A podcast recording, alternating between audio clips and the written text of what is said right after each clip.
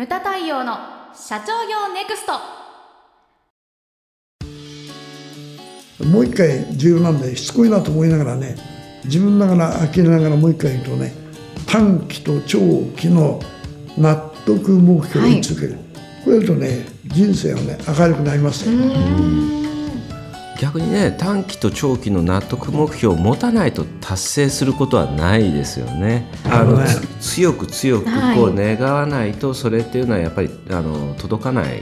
ですよね。今のね太陽さんのまさしく名言だと思うんだけどね納得目標を作ってやったらね人生は必ずうまくいくという保証はないんですよ。ないんですよ。うん、だからね目標を作って追いかけた場合と何も目標なしに来た場合はですね人生がうまくいくというね、うん、相対的な可能性にはね、大きな差が出ます差が出ますよね、可能性にかけてね、あの目標を作ってやったらいいだろうと、でちょっと意地悪いことをあえて言うとね私はねサラリーマンをね2つに分けましてねあのその前にサラリーマンとビジネスマンの違いは何かということを一言言うとねサラリーマンというのはね会社に仕事をしに行く人であると、はい、9時から6時まで働いて、うんで6時になったら帰ると、うん、会社に仕事をしに行く人であると。ビジネスマンってはどういう人かというとね会社にね結果を出しに行く人なんですよ。結果を出さない人は3本の値打ちがないんですよね。これはサラリーマンとあのビジネスマンの大きな違いである、ということなんですね、うんうん、私はねだから人間を2つに分けてるんですよ、はい、人間を2つに分けてね朝起きると、はい、で起きないと大変だ。死んでるから。会社に行く。で一生懸命仕事をすると、はいえー、時には残業もすると、はい、夜遅く帰ると。で家に入って風呂入って飯食って寝ちゃうと。翌朝目が覚めると会社に行くと遅くまで仕事をすると帰って風呂入って飯食って寝ちゃうと。タンタンタンタン単調する時にですね、うん、同じ仕事の、ね、リピートを繰り返ししてる人がいるんですよ。これ私はねちょっと意地悪くね成り行き人間っていうことなんですよ。でこういう人私はね否定も軽蔑もしませんよ。会社に行ってお給料相当の仕事をやってるからいいんですよ。いいんだけども、こういう生き方をしてる人がねやってないことがあってね何をやってないかというとねたった一回しかない自分の人生にね、たった一回しかない自分の人生にね意識的な付加価値作り。これキーワード、はい、意識的な付加価値バリューアディド、ね、意識的な付加価値作りしたんですよ。波の周りにこう流されてるとねこれ私はねちょっと意地悪くね成り行き人間って言うんですよ、うんうんね、でダメな人普通の人はこういう人ですよね。でこういう人がね95%ですよ。見てみる、ね、で片っぽいね。成り人間を置くとねこちらにどういう人がいるかというとね目標人間。これはまさしくさっき言った、短期と長期の納得目標を追いつけて、はい、人生でね成功する人っていうのはね少なくとも私の知ってる限りにおいてはね目標人間ですね。成り人間じゃないね。つまり自分で自分の人生に対して責任を持っていると。20世紀のねアメリカ人のビジネスマンで一番有名で尊敬されてた人はねあの GE のねあのジェネラルジャック・ウィス、はい、あの会社はやっぱり最近はダメになっちゃったけどね魚は頭から光でね。魚は頭から腐りでね。G の時はね G はジャック・ウィスの時は光ってたけどね今は普通の会社になっちゃった。だから会社はトップで変わりますよね。この G がの名経営者として歌われたジャック・ウェイスが言った有名な言葉があってね初めに簡単に英語で言ってそれから日本語訳しますよね、はい、簡単な英語で言って「 Control your destiny」自分で自分の運命を支配しなさいと「もうはさもないと「someone else will」誰か他の人があなたの運命を支配してしまいますと。自分で自分の運命を支配せよ。さもないと人が他人があなたの運命を支配してしまい私は大したことない珍家な人間だけどね自分の運命は自分で支配したいですよ、う。ん、人の奴隷になりたくない、ね、だったならばですね自分なりにこうこういう目標を達成したいという納得を作ってねで削除継続追加でね毎年毎年ね更新しながら追い続けるとね結果としてね結果として自分の運命を支配できるんですよ、はい、だから運命を支配するこれこれは非常にラッキーラッキー ABC ですよ、はい、そうラッキーになりたか幸せになりたかったらね目標をつけましょうっていうのは私のねちょっとまあかたくなまでの持論なんだけどね、うん、確かに重要ですよね、はい、自分をコントロールするためのね、あの自分をコントロールできない人は仕事をコントロールできるわけないんですよね、そうなんですよね。ね、うん、自分が自分をねあのコントロールするのが先決なんだろうと、経営者だったら特にそうですよね。自分をコントロールできなかったら社員なんてコントロールできるわけないですよね。できません。ないですよね。よく先生が言われてるのが自分に勝てない人が他人に勝てるわけがないということをね、ね。よくおっしゃられますけれども。はい先生先ほど会社づくりは人づくり人づくりは自分づくりってこうおっしゃってましたけれどもその人づくり人材育成に対してですね先生よく人材育成の3条件って言われますけれども、はい、それについてちょっとお聞かせいただけますか？あの大変素晴らしい質問いただいてありがとうございます。あのアメリカ人でもですね、はい、日本人でもねいわゆる優れた経営者がねやってることがね3点セットなんですよ、はい、共通点。一番目は何かというとね人材育成をきちんとやってる、はい、人を育てをやってると。いうことをやってる。2番目はね、はい、あの手この手でね社員のモチベーションアップを図ってますよ。動機を、うん、3番目はね3番目はねいい制度いいシステムいいプロセスの導入を図ってるんですよ、うん、この3つがね優れた経営者がねやってるね東も西もですねアメリカの共通的な特徴なんですよ。はい、ダントツに重要な一丁目一番地がね人材育成なんですよね。はい、で人材育成がねなぜ必要かというとねこれはもう当たり前の話なんだけどもさっきちょっと言おうと思ったんだけど going concern ってことなんですよね。はい、 going は継続するんですよね。うん、 concern っていうのはね心配というのがあるけどね組織ってなんですよ。うん、会社はねこう継続しないとまずいですよ。はい、で潰れたらステークホルダーに迷惑がかかるからね。会社を潰さないで強引になるためにはですね何が必要かというとね今の社長が社長を辞めた時にね後を継ぐ後継者の育成ができてなければね、はい、プツッと会社は消えてしまう。代々とね。だから後継者の育成が必要だからじゃあ人はどういうことをやればね育成できるそれは、はい、あの伸びるかというとね、はい、いろいろあるんだろうけどね特に重要なのはね私は3つあると思ってます、はい、一つはね座学ですよ。うん、座って学ぶ、はい、つまり研修会経営合理化協会のね勉強会に行くとかですね、はい、家で本を読むとかね座学ですよ、うん、で座学がもたらすねメリット効用は何かというとね物事の本質や原理原則をねある程度体系的に学ぶというチャンスなんですよ、はい、でこの座学が持つね重要性が持つ比重がね約10%、うん、人材育成のために、はい、2番目がね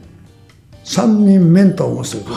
死を持つですね。悩ましい時に困った時にねその人の懐に入っていくとね、うん、俺も若い頃そんなことで悩んだからこうやってそこから抜け出したら参考にせえとかね、はい、論語にこういう言葉があると参考にせえとかね、うん、知識であって死や勇気をくれる死を3人持つと、はい、いうこと。3番目は何かというとねメンターを持つ重要性がね約20%。はい、はいと3番目がね修羅場ってことですね。修羅場。修羅場って何かというとね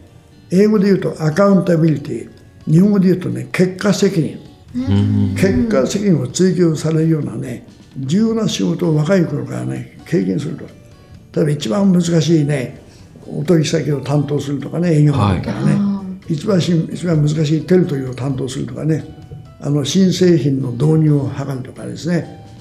大阪に拠点を作るとかね、はい、結果的にも問われるようなね難しい仕事を経験する。それはまあちょっとドラマチックにねもう修羅場っていう、うん、これはね持つ重要性がね70%、うん、ということはどんなに一番目の本をたくさん読んで勉強会行ってですね、はい、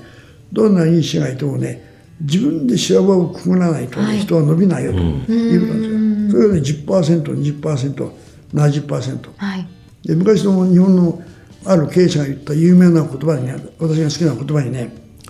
あの経営学は本を読んで学べるが経営力はやってみなければ身につかない。万感の書を読むとですね経営学は学べるんですよ。でもそれはね基本の勉強じゃないけどね実際の力をつけにはね自分で調べを組むないとやってみなくちゃと。いうことなんですよね。だから若い頃からね難しい仕事結果責任を追求されるような仕事をいくつかくぐるとね、うん、人は伸びますよね、うん、この3点セットなんだろう、うん、だからこれ聞いてる方もですねこの自分は一番初め勉強してんだろうかと。インプットを図っているだろうかと、じゃなくね、自分がいい違がいるだろうかと。で今白を食っているこの3点セットはねよそ事人事他人事ではなくてね我がこととしてちょっと自分を評価してね、はい、この3つをやった人は乗りますからね今の2代目って創業者はこれできてるんですけど今の2代目ってこの順番がすごい狂ってると思うんですよね、非常によく勉強してるんですよ、これが70ぐらいになってるんですけどもでもねその後継者 私もそうですけども会社入った時にお客様へいるお金あるね、社員いる全部あるんですよね商品も。だからなかなかこの修羅場をくぐれる人っていうのがなかなかないと思うんですよね。だからこそこれからって非常に重要なんじゃないかなって思いますね、はい、創業者はね、うん、まああの物の例えでちょっと汚い言葉で言うとね血のしょんべんをしてるんですよ、うん、苦労してね、血を流しながらやってるんですよ、はい、ええとね会社は一定まで気づくんですよで2代目はね先代がやったことを見てもらうんね、である程度理念なんかも引き継いでるからねまあそこそこうまくいくんだよ。3代目になるとですねあの創業者の苦労が全然分かってないんですよ。で学歴だけ高いと、はい、で情報や知識頭にいっぱい入ってるので自分で調べをくぐってないからおかしくしちゃうんですよ。あの古いねザレ歌にこういう歌がありましてね「唐用と唐用っていうのは中国の唐ですよね、はい、唐用と間違えました。売り家とうちを売りますと売り家と唐用で書く三代目って言うんですよ。わ、かります？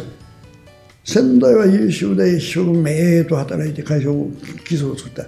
で二代目はねそれを受け継いでねあのそこを保つ子がねいた。三代になるとねお坊ちゃんでね苦労してないからねあの会社を昔から破綻しちゃう。だから売り絵と。はい。ね、だけど学問があるから字は上手だと。うん、売り絵と唐用で書く三代目というね。皮肉な歌なんですよね。だから太陽さん今2代目だよ2代目です。次が重要ですよ。そうなんです。あの人はね 理事長のね、はい、背中を見てやってきたらね、はい、よく分かってるからね。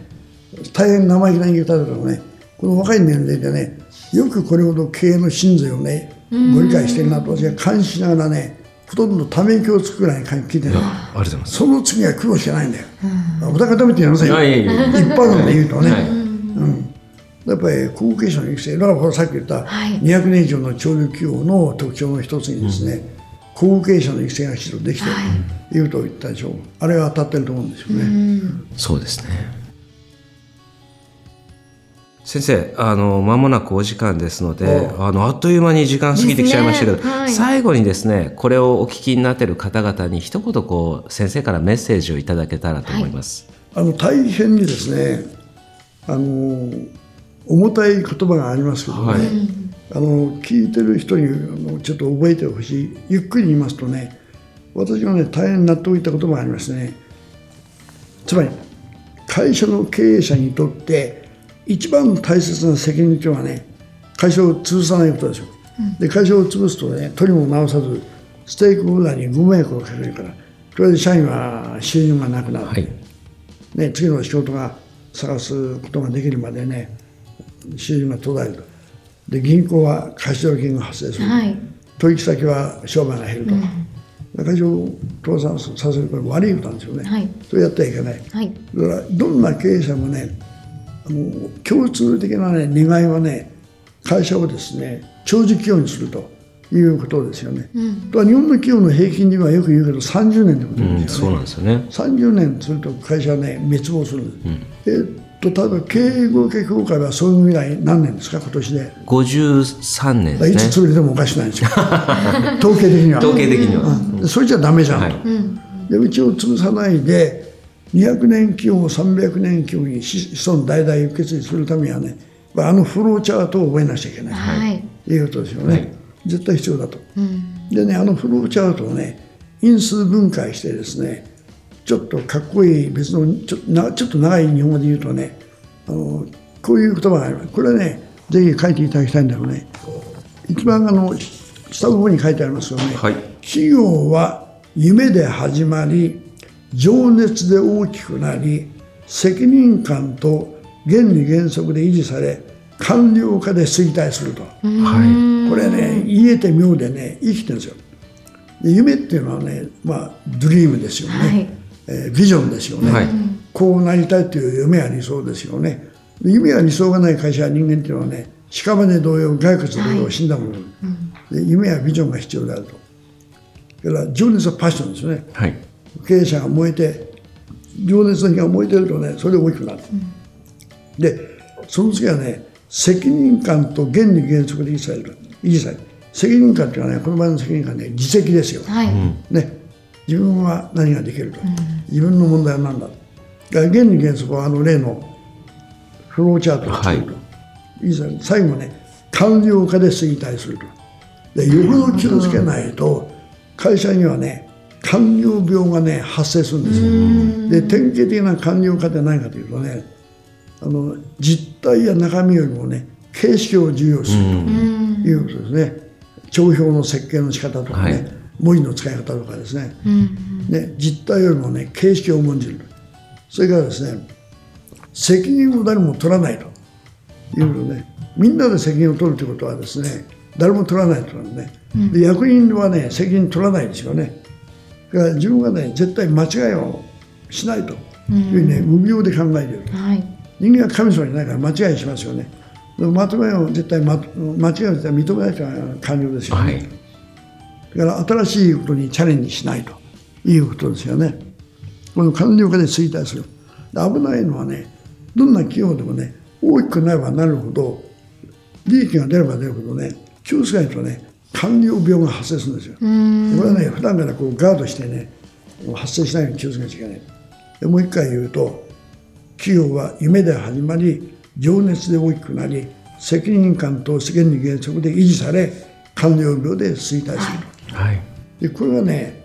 あのなんていうかな、まあ、元経営者という立場で言うとね今の経営者から時代の経営者に送りたい言葉で、ね、はい、じゃあお宅には夢がありますかと。理想がありますかと。教人がありますかと。でトップは燃えてますかと。でみんな自責で考えてますかと、はい、いうことですよねで原理原則を経営者が理解して、それをきちっと実行に移してますかと、はい。ね、で最後は大きくなって成功したら官僚病に対してご用心ご用心はい、こんな言葉だと思うんですね、ちょっと長いけどね。いえいえ。送る言葉といえばね、はい、これが送りたい言葉ですよね。でちょっとこれを見ながらねもうご自分の今の会社はね今どれはできて、どれがちょっと足りないかなということをね分析してもらいたい、でまずい点はちょっと手直しをしてもらいたいでこれやるとね会社はやっぱり継続性がやっぱり高まると思いますよね、はい、生意気なこと言ういえとんでもないです。い。ろんなキーワードいただきました、はい、これね全て人間って完璧じゃないですからね、うん、どっか抜けてたりとかどっか強かったりってそれ人によってでこぼこあると思いますけど。そ,、ね。はい、それでね大変今発言なんで、もう一回付け上がって言うとね、はい、あの2番目に書きましたけどねその長ずるところを学びその単なるところを忘れると、はい、あの中国のね孫権という人のことなんですよ、はい、つまりねどんな社長でもね部下から見てねどんな社長でもねどんな上司でもね完璧な人間いませんよね、はい、あいつはダメだダメだとダメだとか言わないでそのその人いいところを見てですね、はい、そう長ずるところってその人の美点をね、はい、見て学んで。で上でもねなんか足りないところありますよ。それをね忘れると、はい、あと無視するとでこれをねあの簡単な言葉で言うと右側に書いておいたけどね美点業種欠点無視と、はい、で美美点業種ということはあの定着した言葉だと。欠点無視っていうのは私が作った言葉だとね、うん、いいとこをなるべく見てねそこから学んでね、はい、悪いところ目をつぶるとねやっぱり人は伸びるんだろうと。そうですね。いうふうに思いますよね。はい人って短所に目が行きがちですけれども、うん、僕もそれはよく言うんですけれども、ね、そのダメなところは個性と捉えて、うん、長所を褒めて伸ばすっていうのがこれが僕はマネジメントだと思うんですよね。はい、私の言葉で言うと8褒め2叱るって言うんですけどね、はい、ですね。8割方褒めて2割ぐらい叱るといいだろうということでね。はい